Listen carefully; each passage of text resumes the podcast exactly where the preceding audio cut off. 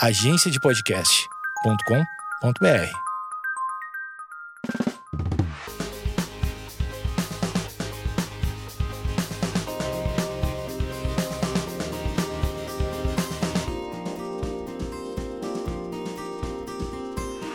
Oi, gente! Começando mais um episódio do podcast. Muito feliz com todos esses últimos episódios. Se você ainda não ouviu, já tem dois episódios sobre Maio Laranja no ar. Acho legal você ouvir os que os anteriores, né, para, enfim, até entenderem mais um pouco sobre o assunto. E gravando esses dois primeiros episódios, eu fiquei curiosa para conhecer a pessoa que é, criou todo esse projeto do Maio Laranja e conversei com ela e ela topou gravar comigo para contar um pouco de como começou, de onde surgiu esse projeto, essa vontade de, de falar sobre isso, enfim. E hoje quem tá com a gente é a Amanda. Oi, Amanda. Oi, Maju, tudo bem? Prazer demais, prazer demais estar aqui para falar, para ter esse papo com você, muito legal. Obrigada. É, eu acho que é legal a gente começar falando, né? Você contando um pouco de como surgiu essa ideia. Acho que é, a gente quer muito saber, né? Eu, pelo menos, estou muito curiosa para saber. Vamos lá. Seguinte, gente, o, o, eu, acho, eu acho assim, ó, importante dizer é, que essa. Assim, primeiro, né? O que eu faço da vida, na real, é cantar e compor. Isso é minha profissão, né? Eu, eu não sou ativista da, da área, nem de nenhuma outra área, agora eu sou, na verdade, mas é, eu, eu sou muito envolvida com música e tudo mais. Aí, só que, só que eu tenho uma história com isso. Uh, eu tornei a minha história pública alguns dias atrás, né? Eu, eu fui abusada dos 6 aos 12 anos e e isso foi algo que, assim, é, permeou muito parte da minha vida adulta, porque quando eu fui para terapia, eu fui puxar o fio, né, de muitas coisas e descobri é, que a raiz de muitas coisas que eu experimentava, tipo transtorno de ansiedade generalizada, depressão e tal, tinha a ver com isso que eu tinha sofrido na infância, né?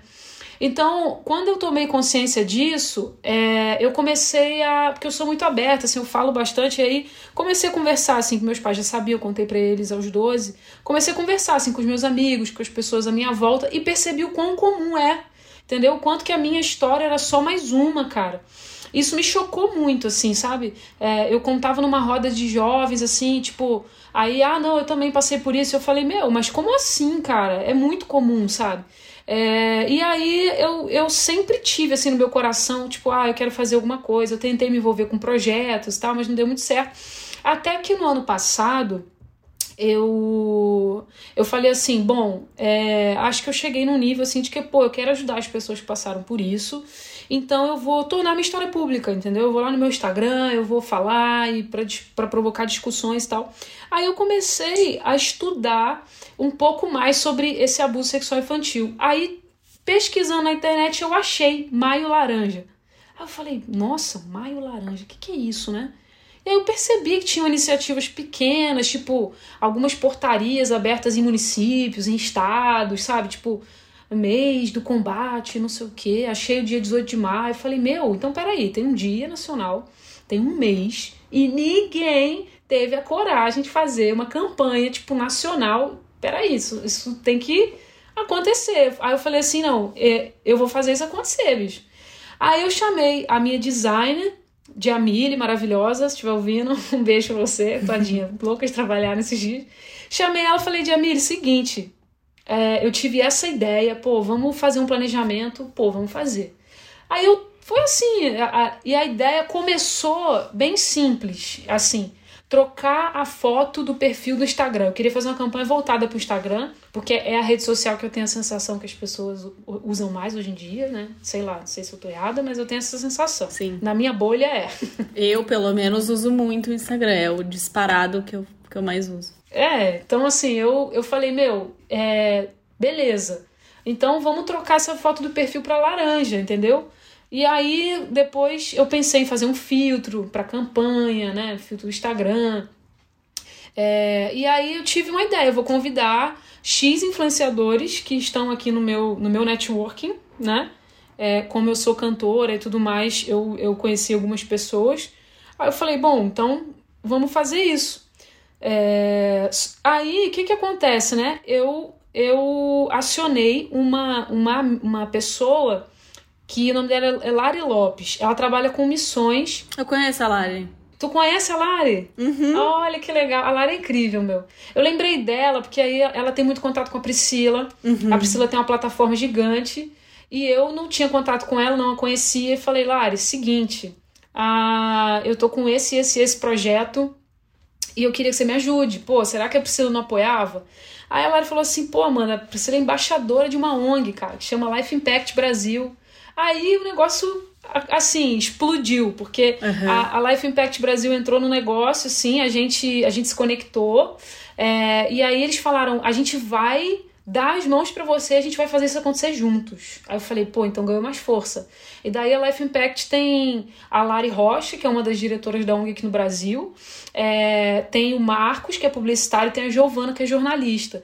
E então, assim, eles, eles é, juntaram forças com a gente e a gente fez assim todo um planejamento, sabe? Toda uma campanha assim para poder dar visibilidade. É, e uma coisa que me chocou, Maju, em tudo isso, sabe o que, que era? O arroba do Mais Laranja tava livre no Instagram e, e, tava, e tava livre em todas as redes.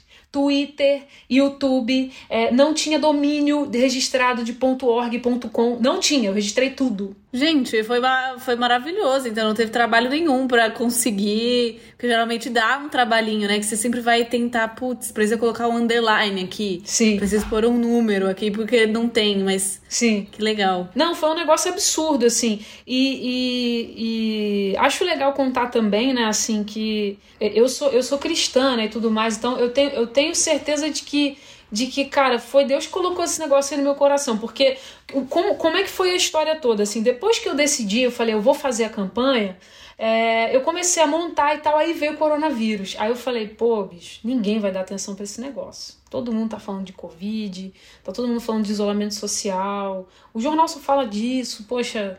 Que eu tava pretendendo fazer um negócio legal, assim, mandar pauta pra jornal, essas coisas. Eu falei, ah, não vai rolar. Aí desisti, fiquei três semanas com o planejamento parado. Falei pra Jamie, Jamie, não vai rolar. Isso foi antes da Life Impact entrar na história e tal. Aí, até que um dia, eu tava fazendo uma reunião de trabalho, tipo, na minha carreira mesmo, assim, falando com uma pessoa que ela tava me ajudando e tal, fazer uns negócios na carreira lá. Ah, e aí, cara, eu comentei com ela, nem sei porquê, depois de três horas de conversa, eu comentei, ah, eu ia fazer uma campanha, não sei o quê. Aí essa pessoa falou assim, poxa, cara, não desiste não. Porque pode ser que não alcance o que você tá planejando, mas, poxa, vai ser uma sementinha e tal. Aí naquele dia eu falei, pô, peraí. Fui lá no arroba do, do, do Instagram, arroba mais laranja, tava livre. Isso, isso foi um dos maiores sinais pra mim de tudo. Falando, tem que fazer esse negócio, porque como é que ninguém registrou isso? Entendeu? Tipo assim, é é uma campanha que não fui eu que criei, é um negócio aí público, sei lá, não sei quem criou, não tem como puxar esse fio, né? Tipo, essa, Uhum. essas causas aí, tipo, Outubro Rosa, esse tema, a gente não sabe quem, que, quem foi o cara que falou assim, ah, vamos fazer. E aí eu falei, meu, acho que esse é um sinal muito grande. Então foi basicamente assim, cara. Basicamente assim que surgiu essa ideia, e aí Que legal. é, as coisas foram assim, as pessoas foram se apegando organicamente, né? Assim, eu já, já até perdi, assim, tem, tem gente que tem nosso conteúdo e eu nem sei como. É, eu acho que você, por estar muito dentro nisso, né? Você, você criou praticamente todo. E tem postado materiais e dados e um monte de coisa no Instagram do Maio Laranja. É, eu acho que você sabe mais sobre é, números, é, dados e coisas que às vezes a gente não tem nem dimensão. É, quando eu recebi um PDF sobre a campanha, eu vi alguns dados ali, mas se você puder falar um pouco sobre também. É, gente, é o seguinte, né? É, existe uma. Ex- Até o vídeo oficial da campanha, quando ele diz assim lá, né? Fui eu que gravei a, a locução do vídeo lá. E aí, tipo, é, diz assim que é o maior índice da nossa história, né? O de 2018. E o que que acontece? A- o, o boletim do Ministério da Saúde diz o seguinte, que de 2011 a 2018 foram registrados em torno de 141 mil casos, tá? Mas há um dado ainda mais alarmante. Há uma estimativa de que somente 7,5% dos casos cheguem às autoridades. Ou seja, se esses 140 mil são só 7,5%, gente, e a gente está falando de milhões, entendeu? Então, assim, é, o, o que se tem registro não é não reflete necessariamente a realidade, entendeu? Uhum. E, por exemplo, 500 mil, 500 mil crianças que chegam às autoridades, né, por ano, são exploradas sexualmente no Brasil. é, a, o, o, abuso e a exploração tem uma, tem uma diferença que é o seguinte: a exploração é sempre quando tem algum ganho envolvido, algum lucro. É, pode ter sido qualquer coisa, um chocolate, uma, um, uma, uma marmita, porque a gente vive a gente vive numa realidade que a gente não a gente não tem essa noção, mas em, em, interiores aí do Brasil e tal, às vezes até nas capitais mesmo, só que de forma mais velada, isso acontece muito, sabe? Tipo assim, ah, faz isso aqui, eu te dou isso aqui. Então, toda vez que acontece uma troca, seja por dinheiro ou não, isso é exploração sexual, entendeu? Uhum. O abuso não. O abuso é, é, é, a violência sexual propriamente dita, é, direta e, e, sem nenhum ganho assim, é, específico. Então, os dados realmente são, são chocantes, né? É, e, e, além disso, há uma estimativa de que aproximadamente assim, 52% desses abusos acontecem com crianças de 1 a 5 anos de idade. Ou seja, mais da metade são com crianças nessa primeira infância, né? 1 a 5 anos de idade. E, e isso, é, nem eu tinha noção desses números, para te falar a verdade, eu fui pesquisar para fazer a campanha, isso me chocou demais, sabe?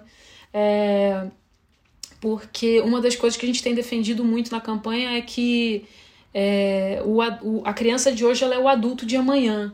Então hoje eu, eu tenho essa sensação de que as crianças são meio invisíveis, assim, sabe? Uhum. É, eu, eu, eu, assim, eu não, vou, eu não vou generalizar dizer que é assim, mas eu, Amanda, pessoalmente, tenho essa sensação às vezes, porque ela não produz, ela não é, ela depende de alguém, entendeu? Ela depende de um responsável, né, para falar com ela, para falar pra, por ela. Então, só que as pessoas esquecem que essa criança ela vai crescer, entendeu? E um dia ela vai se tornar um adulto que é pai, que é mãe, que é tio, que é, que é padrinho, que, enfim, é, que tem um trabalho, que, que, tra que produz alguma coisa para a sociedade. E, e um evento traumático nesse período da, da, da vida, na infância, pode trazer danos muito graves, sabe assim? Então, os, os dados eles realmente são muito preocupantes é, e por isso a visibilidade é tão importante, né? Porque quando você sabe, você meio que se sente um pouco é, no dever de fazer alguma coisa, né? Uhum. Você sabe assim, você fala, meu, eu não, eu não posso fingir que isso aqui não tá acontecendo, eu não posso, poxa, ignorar, né? Agora que eu sei, né? Sim. Mas primeiro você precisa saber. Então, é, esses, esses dados aí são, são realmente assim muito, muito, muito chocantes. E, e se você tiver curiosidade, você que está ouvindo aí o, o, podcast, você tem acesso a isso no, no, na internet, dá um Google, o boletim do Ministério da Saúde tem é completinho lá. É, fala a respeito de da qual a porcentagem do gênero dessas crianças. É, é bem interessante assim para a gente ter, para gente tomar essa dimensão, né, do tamanho disso aí.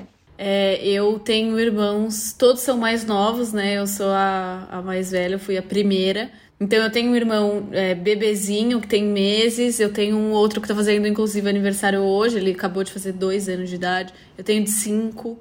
Então não tem como eu não eu não tenho filho, né? Mas não tem como eu não lembrar e pensar nos não pensar nos meus irmãos. Exato. Porque eu não sou mãe, então eu não sei como é também para o adulto para passar por isso. Eu não sei como que é para o adulto ter que, sei lá, ele saber que o filho dele foi abusado por alguém, que alguém violou é, o corpo do, do, filho dela. Então deve ser uma, uma sensação muito horrível, assim, para mim me dá um frio na barriga só de falar, porque eu tenho criança pequena, eu, né, de irmão mesmo, e, e eu, é muito triste de pensar, né? É muito triste que, que é, a gente estava conversando antes de começar a gravar o podcast, mas é muito triste a gente ter que falar sobre isso, porque o mundo ideal seria que isso não, que não existisse. Mas infelizmente não é assim, né? É. E eu sempre penso neles do, dos meus irmãos. E todo mundo tem uma criança perto, assim, né, Maju? Acho que eu tenho um afilhado de três aninhos, né? Esses dias ele mandou um áudio falando: Dinda, é, eu, eu quero que o mundo pare de ficar dodói pra gente se ver. Quase que eu morri quando recebi aquela vozinha assim, Tinda! Aí eu falei, mano, sério, eu não, eu, eu não consigo conceber, sabe, assim, também. Eu nem eu não tenho filho, entendeu? Mas eu acho que isso, se isso acontecesse com meu afilhado, eu não sei. É, e, e, eu acho que por isso as pessoas às vezes escolhem se omitir, porque é tão ruim, é tão traumático, Sim. é tão sujo, nojento, que a gente prefere realmente ignorar. Uhum. Mas, mas não dá, entendeu? entendeu? Não dá. Infelizmente a gente precisa tocar nessa ferida, sabe? Porque, uhum. porque as nossas crianças dependem disso, cara.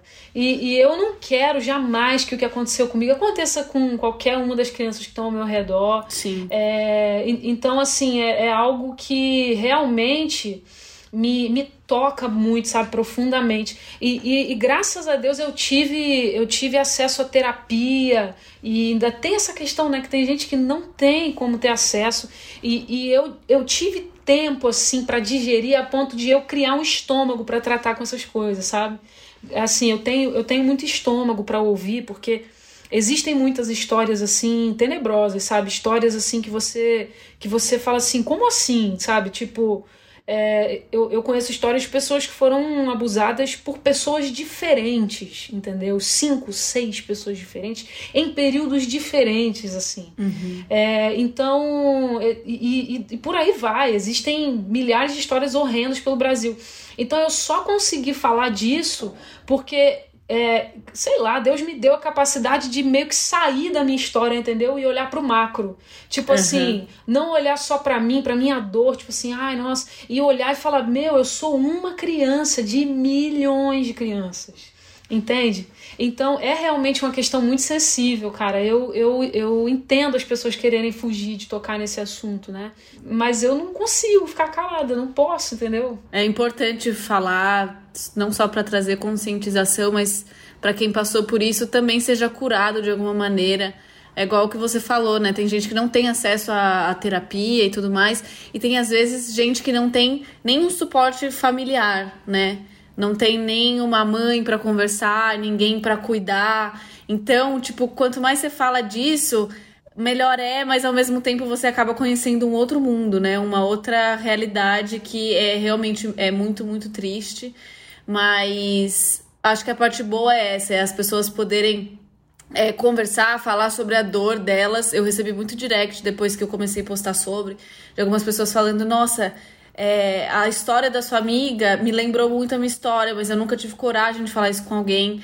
É, tá sendo a primeira vez que eu tô me abrindo. É, obrigada, porque eu quero tratar isso, eu, quero, eu sei que isso é uma dor é minha, mas eu quero tratar isso, eu quero conversar com outras pessoas. E o seu podcast foi uma porta, assim, para eu falar sobre, já que eu nunca falei. Aí você vê como é que é importante, né, cara, a gente falar, né? Aham. Uhum. Aí é porque quando a gente fala de número, de estatística, né? A gente tem essa sensação assim de que é uma coisa distante, né? É, e, e quando eu vejo os números da campanha, né? Maravilhosos tal, poxa, são 126 mil seguidores no Instagram em sete dias, são um milhão de views. Mas quando chega uma mensagem para mim, tipo assim, Amanda, eu por causa da campanha, eu tomei coragem de abrir a minha história. Eu procurei um amigo e eu tô fazendo terapia. Uhum. Tipo assim, aí a pessoa falou assim: eu, eu tomo remédio há muito tempo, mas só agora eu tô vendo que eles estão fazendo algum efeito porque eu realmente tive coragem de tocar nesse assunto. Falei, uau! Uhum. Então, assim, é isso que a gente está fazendo, entendeu? É. A, ajudando pessoas a, a, a ressignificarem a sua própria história, a olhar e falar assim: meu, eu não sou o único que passou por essa dor, isso tem esperança, entendeu? Tem cura. É, então, olha, esses dias, cara, no meu Facebook. Eu, eu, eu sou muito difícil de chorar, eu não sou uma pessoa muito assim, é, terra nesse sentido, não. Eu sou meio durona, assim. Aí eu quase chorei, mano, quando eu li aquele negócio. Uma senhora, ela falou assim: Eu tenho quase 80 anos e essa é a primeira vez que eu tô contando para alguém que eu fui abusada. E ela, e ela deixou isso no comentário da minha página. E ela falou assim: Eu nunca tive coragem e até hoje, quando eu lembro, eu choro. Eu, eu fiquei assim, mano, sério. Sério, o, o meu esposo é mais chorão que eu. O meu esposo chorou. Quando ele Não, leu. eu tô quase chorando, só de ouvir, eu nem li. Aí ele, ele chorou e ele me contou chorando, eu falando, bicho, você tá louco, entendeu? 80 anos de idade, ela nunca teve coragem de falar sobre isso. E aí ela diz que a maneira como ela trata as filhas dela, a maneira como ela conduz as filhas dela, assim, ela percebe, enfim, que ela tá o tempo inteiro cercando para não deixar isso acontecer com elas, sabe? É, e aí eu falei, meu, aí é que eu tenho a dimensão do quanto é importante falar. Sim. Entendeu? Porque às vezes a gente fala assim, ah, troca, troca foto do perfil, ah, posta um negócio. E parece bobagem, entendeu? Parece um negócio assim, desimportante. Sim. Mas, mas não é, gente, não é. Toda vez que você dá visibilidade, né? Você tira do escuro, é, tem uma pessoa ali, é um coração que tá atrás daquela tela, sabe? Sim. E aí a pessoa vê, a, a, a, a pessoa tem assim. É, mais coragem, sabe? Tipo, meu, eu não sou a única, então eu vou lá, eu vou levantar, eu vou. Enfim, entendeu? Então acho que é por aí. É, é uma identificação que a gente tem e a gente percebe que, putz, eu passei por isso, eu não tô sozinha, as pessoas estão contando a história delas, é, as pessoas estão denunciando, tem para quem eu denunciar. É realmente é uma campanha que te encoraja não só a falar, a proteger, mas também te traz esperança, né? Às vezes você não tem realmente alguém próximo para falar, mas você pode denunciar, ou só da pessoa te escrever ali para te agradecer. Você realmente percebe que nessas horas são pessoas mesmo, né? Que Sim. às vezes um post, alguma coisa mudou a vida daquela pessoa. E acho que o Instagram, as redes sociais hoje para isso é o melhor caminho, né? Porque, porque entrega uma mensagem muito rápida é, então, né, você estava até me falando em algumas pessoas que aderiram a essa campanha que você nem imaginou, talvez pessoas que você provavelmente nunca conversou, nem vai conversar, mas isso se espalha, né? Às vezes a gente fala, nossa, mas por que, que eu vou trocar a foto do perfil? Não vai adiantar nada, as pessoas vão continuar sendo abusadas. Sim. Mas não é, não é isso, né? Porque a gente sabe que o mundo é muito ruim, não tem muito o que fazer, mas nessa questão de trocar a foto do perfil, as pessoas é, teve até uma menina no meu Twitter, eu troquei a foto do meu Twitter também. E aí ela falou assim: é, até hoje eu não entendi porque da foto laranja. E aí eu falei, né? É pra realmente, justamente chamar a atenção das pessoas para que quem não sabe, assim como você, para que elas fiquem por dentro. Exatamente. E aí ela, e aí ela falou, eu amei, aderi. E aí ela trocou, tipo, todas Nossa. as fotos dela. então foi, tipo, muito rápido, assim. É animal isso, sabe? Porque é, eu, eu tenho falado, assim, né? Em algumas lives, enfim, algumas conversas de que a gente tem, por exemplo, umas campanhas que ao longo dos anos, né, algumas, alguns grupos é, oprimidos ao longo dos anos e tudo mais, porque assim, o nosso mundo é mal, né? É aquilo que a gente comentou, né? Já aconteceram milhares de absurdos ao longo da humanidade. Então, é, vários grupos, né, é, que foram oprimidos ao longo dos anos, que sofreram essas injustiças sociais, se levantaram em movimentos para dizer: olha, a gente merece respeito. As mulheres, entendeu? Com o movimento feminista, os negros. É, então, assim. É, a, isso, para mim, provou que a visibilidade ela importa, sim. Porque hoje esses grupos, eles podem é, levantar a cabeça e ter uma voz, entendeu? De representatividade, ter uma voz assim dizendo a gente merece respeito por ser quem a gente é. Então, é, é isso que a gente está tentando fazer, sabe? Com as crianças, dizer que, meu, as crianças elas têm voz sim. Pais, ouçam os filhos, entendeu? Tem, muito, tem muita criança que tem medo de contar porque sabe que o pai não vai acreditar, cara. A gente precisa, a gente precisa ouvir as crianças, a gente precisa ficar atento aos sinais. Uma criança dá sinais de que foi abusada, entendeu? É, e, e eu, eu também recebi um, um, DM muito chocante, assim, a menina falando assim, Amanda, obrigado e tal pelo que você tá fazendo. E talvez se a minha mãe, entendeu, tivesse acesso a essa campanha na época, ela teria visto os sinais de que estava alguma coisa errada comigo. Falei, uau. É, então, assim, a, a gente tá tocando gente que tem criança em casa entendeu? Eu já recebi mensagens assim, tipo, Amanda, o meu filho mudou, entendeu? Eu reparei que ele era uma criança falante e tudo mais, de repente ele, ele tá muito quieto. É, então, isso tudo vai trazendo vai trazendo um certo despertamento das pessoas e vai deixando as pessoas mais atentas é, para que, poxa, um dia, né, assim, quem sabe, né, isso seja erradicado, assim, né? Sonhar não, é, sonhar não é proibido, né? Então a gente sonha. sonha eu sonho que um dia a gente, pelo menos, assim, é, tenha tenha, tenha um, um, mundo melhor, sabe? E hoje eu vejo, por exemplo, mulheres assediadas, né? É, atores de Hollywood, sei lá, diretores perdendo emprego, mano, porque assediaram mulheres. Há 10 anos atrás, como é que você imaginava isso, entendeu? Uhum. Não imaginava, mas foi por causa da causa. Foi porque as mulheres se levantaram e falaram: não, a gente não é objeto. Vocês não podem assediar a gente. Então, assim, eu tenho esse sonho, entendeu? Que um dia a sociedade vai defender as crianças, que vai tomar partido, que vai olhar uma criança na rua e vai falar assim: o que você está fazendo aí, entendeu? É, ou, ou realmente tomar esse partido da criança, falar não, não vai acontecer, entendeu? É muito muito legal também que isso dá voz para quem não tem, né? Que é o que a gente acha que, que a criança ela não é o que você falou, tipo, que você tem a impressão de que as crianças são invisíveis. E isso é muito muito triste porque eu acho que agora a gente está vivendo num outro tempo onde as pessoas dão mais voz para criança, mas eu, por exemplo, eu tenho 21 anos, é que eu também fui criada pelos meus avós, né? Então foi um método mais um pouco parecido como minha mãe foi criada, é, com uma idade completamente diferente da minha mãe, porém eu fui criada pela minha avó, com um jeitão da minha avó. É, e, enfim, eu acho que a minha vida foi muito melhor por ser independente de qualquer coisa, tipo, eu sou muito grata aos meus avós e tudo mais. Só que eu lembro que na época, assim, quando eu era criança, eu, eu não tinha uma voz.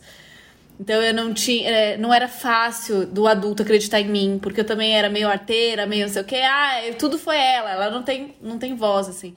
Então, só que essas coisas elas refletem na minha vida hoje, né? Então, e coisas que você. É o que você falou. Na, na, terapia, você vai puxando, aí você fala: Nossa, foi porque uma vez eu fui injustiçada quando eu era criança, porque riscaram o carro da minha vizinha, e já que a Maria Júlia é a mais bagunceira, vamos colocar a culpa nela.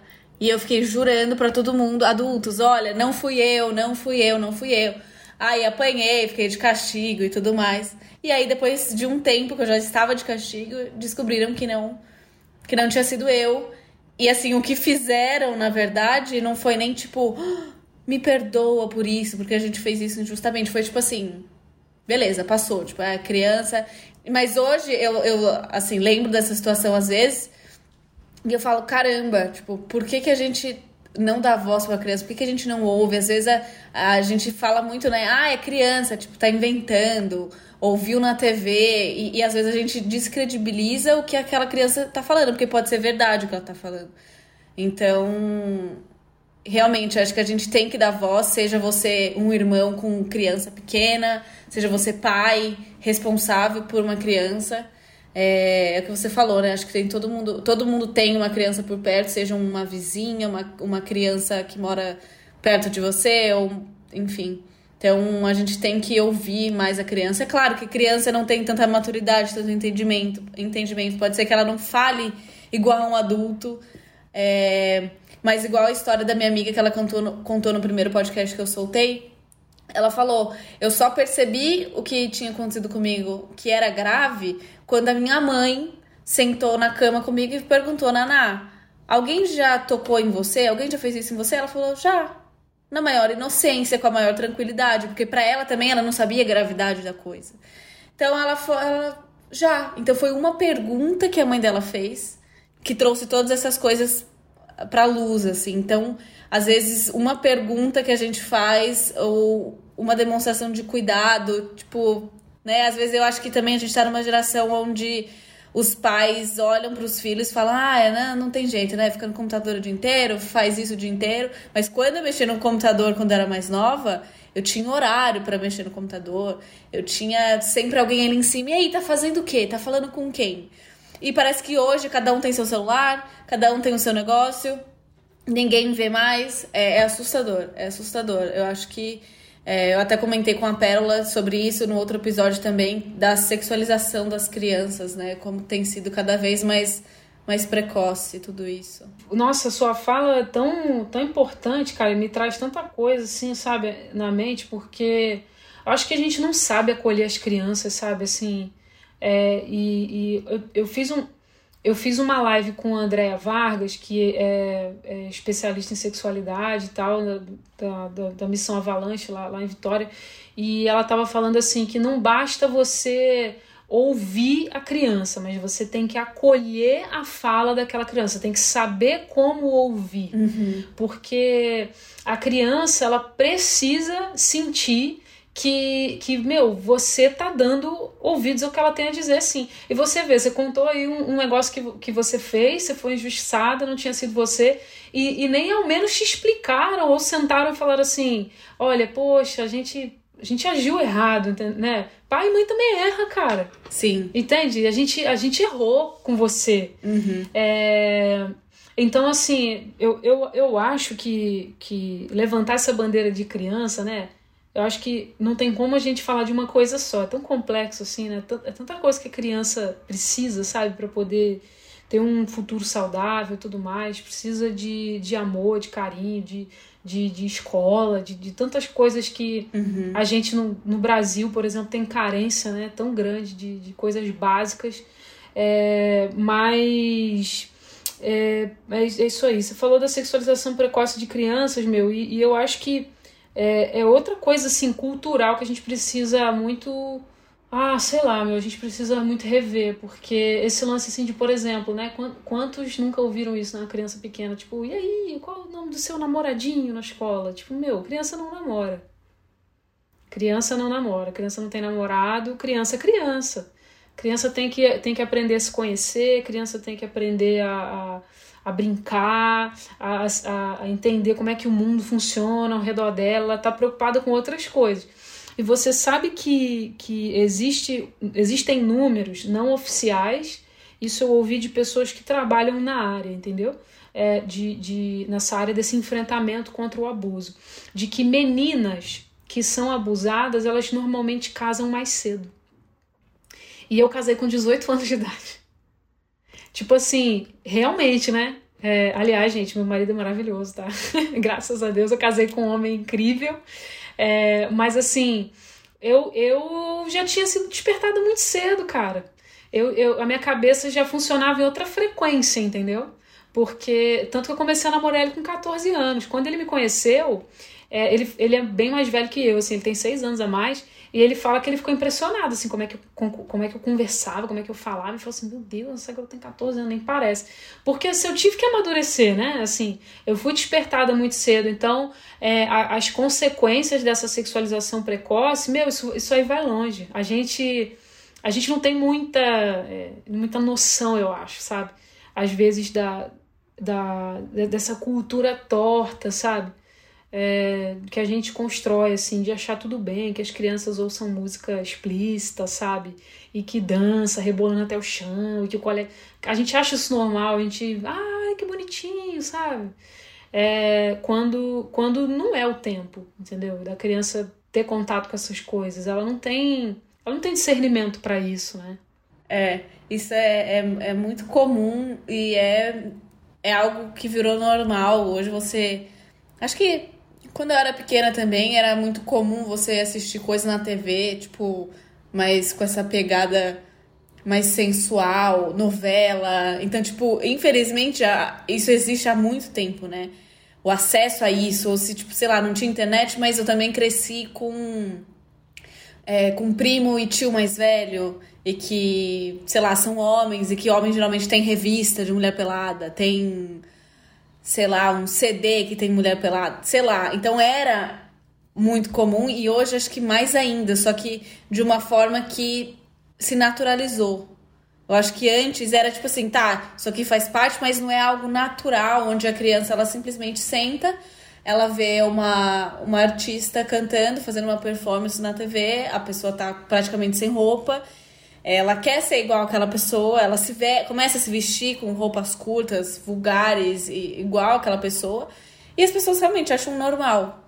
Acho que aquilo não tem problema nenhum, mas ao meu ver, isso é uma porta que você abre para muitas coisas, assim, até para um risco da própria criança, porque a gente não pode, não tem como proteger 24 horas uma criança. Então ela vai para a escola, ela vai andar na rua, talvez sozinha, e aí e, tipo, e essa hora quando a gente, ninguém tá? Eu acho até. Eu lembrei de uma coisa que o pastor Gustavo Paiva, não sei se você conhece ele.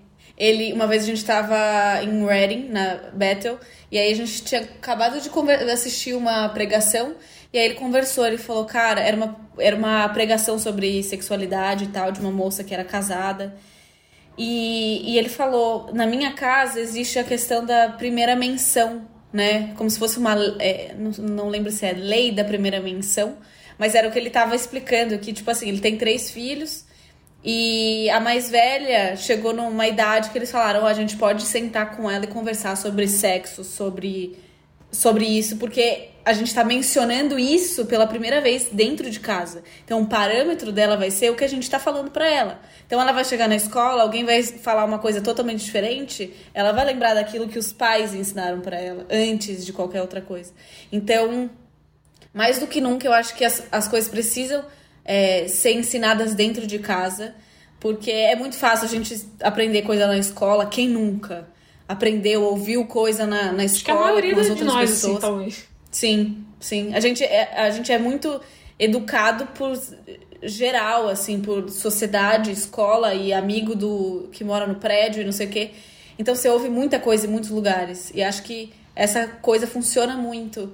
É, porque você tá dando para aquela criança uma informação, um algo correto, então ela não vai esquecer daquilo, né? Não, perfeito. E, e isso é uma coisa que assim, eu, eu por exemplo, né? Eu, eu sou. É, eu tenho muito, muita cautela em falar, porque apesar de, da, da campanha ter sido uma ideia minha e tal, é, enfim, do, do jeito que eu contei para vocês, né, não o Maio nem o Laranja, mas a campanha de marketing em si, é, eu não sou uma pessoa técnica, né? Tipo assim, eu não, eu não estudei psicologia e tudo mais, então eu tenho que ter muita cautela aqui para quem estiver ouvindo para dizer que isso é a minha opinião, como uma pessoa que tem estudado o assunto nos últimos, sei lá, nove meses, tá?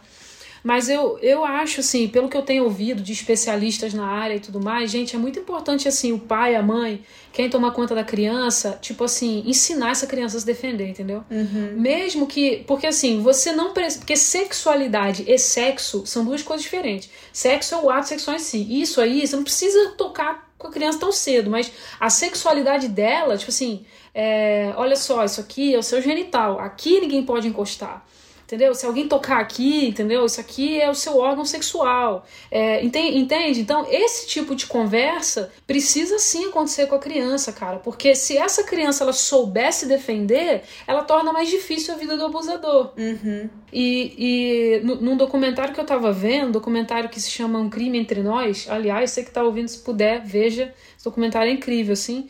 Em determinado momento do documentário tinha uma roda assim de crianças e e uma, uma educadora ensinando, assim, sabe? Esse aqui é o órgão genital da menina, esse aqui é o órgão genital do menino e tal, ensinando para as crianças, né? E aqui ninguém pode tocar sem a sua permissão, o seu corpo é seu, sabe? Ensinando, assim, no, nos termos delas, né?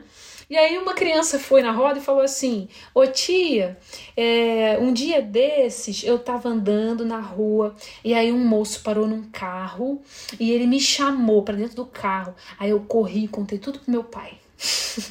eu achei tão bonitinho. Fofo. Mas, tipo assim, meu, é isso aí, cara. Ela sabe se defender, entendeu? Ela aprendeu que o corpo dela é dela, que ela não pode deixar ninguém encostar. Então, assim, é importante sim falar isso com as crianças, entendeu? É importante, assim, a gente, a gente dizer pra criança que é, ela, ela tem como se defender do jeitinho dela, né? Sem agredir muito, assim, sem falar coisas que não precisa falar. É, né? Tipo, mas a gente, é, a gente pode sim abordar isso com as crianças e, e, e, acho que é importante que a gente faça. Assim, eu, eu também não sou mãe, mas eu tenho desejo de ser um dia.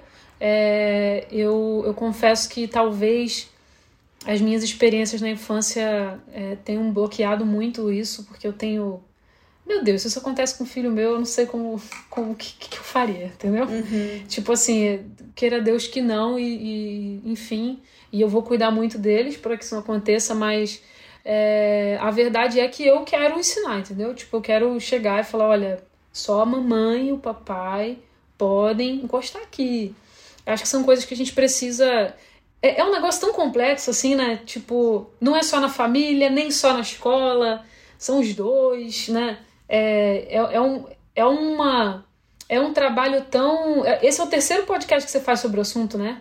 Uhum. Tipo assim, você, você vê, né? Tem muita coisa pra ser falada, né? Tipo assim. Sim. Por isso que a gente precisa, entendeu? Como sociedade, começar a discutir, a provocar conversas sobre isso, porque de fato é complexo, entendeu? É um leque muito amplo, assim, de, de, de, de coisas, de, de. Enfim, de tudo que a gente pode fazer para enfrentar esse problema, sabe? Mas, Amanda, eu achei muito maravilhoso. Eu passaria mais duas horas conversando com você. Já deu, acho que uns 40 minutos de conversa. Acho que foi bem completo. Foi bem completo também. É, enfim, tudo que você explicou e falou. Eu tenho certeza que quem quiser aderir a essa campanha ou já estava pensando sobre ou viu meio que por cima, com certeza depois desse podcast vai aderir à campanha. Eu espero, né, que as pessoas façam isso. Sim. É, falem sobre isso, procurem adultos se você é um menor de idade, denuncie, é só discar 100, né?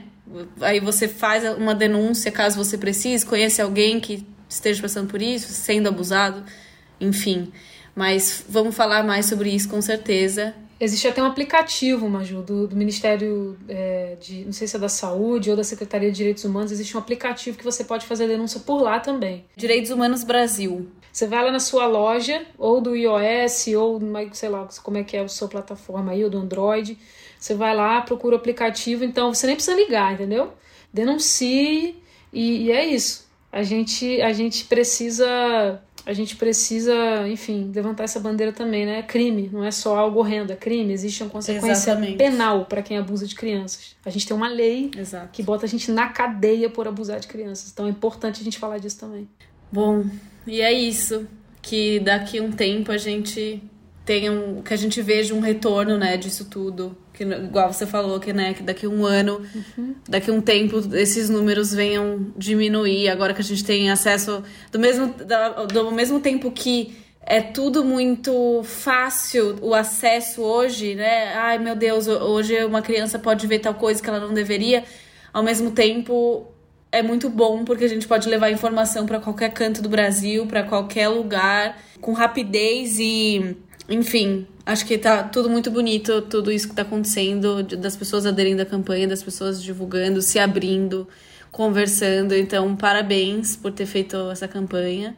E é isso, obrigada por ter participado. E é isso, obrigada, obrigada, gente, quem tá ouvindo aí, por ter acompanhado o nosso papo. Obrigado, Maju, pelo convite. É, como eu disse, né, assim, é, eu tô feliz, né, por isso. Seria bom se eu não precisasse fazer isso, mas diante da necessidade, eu estou feliz que a gente tenha alcançado, é, enfim, esses resultados, a gente tem trazido voz para isso. Você que quer conhecer mais da campanha, é, se informa lá no arroba Laranja. Em todas as redes o nosso nome é Maio Laranja mesmo. É, Twitter, enfim, Facebook. Nós somos uma equipe pequena, aliás, aqui deixa eu deixar o meu agradecimento a toda a equipe. Claro. É, de Amile, que é a nossa designer, a Lari Rocha, que está organizando essa campanha junto comigo, o Marcos, que é o publicitário também a gente consulta muito para muitas ações que a gente faz, e a Giovana, que é a redatora da nossa equipe. E a Life Impact Brasil, né, que é uma organização internacional, mas que tem me dado todo o backup, todo o apoio para que essa campanha aconteça. Queria agradecer assim vocês. A gente não tem descansado, a gente não tem dormido direito para fazer isso acontecer. Vocês são incríveis, obrigado por terem comprado isso aí comigo. E é isso, gente. Vamos juntos, entendeu? Contra a violência contra crianças e adolescentes aqui no Brasil. Creio que esses números vão diminuir, que é só o começo de uma jornada muito grande. Amém. Então é isso, um beijo. É isso, Amanda. Beijo. Tchau, gente. Obrigado por, por escutarem. Beijo, até o próximo.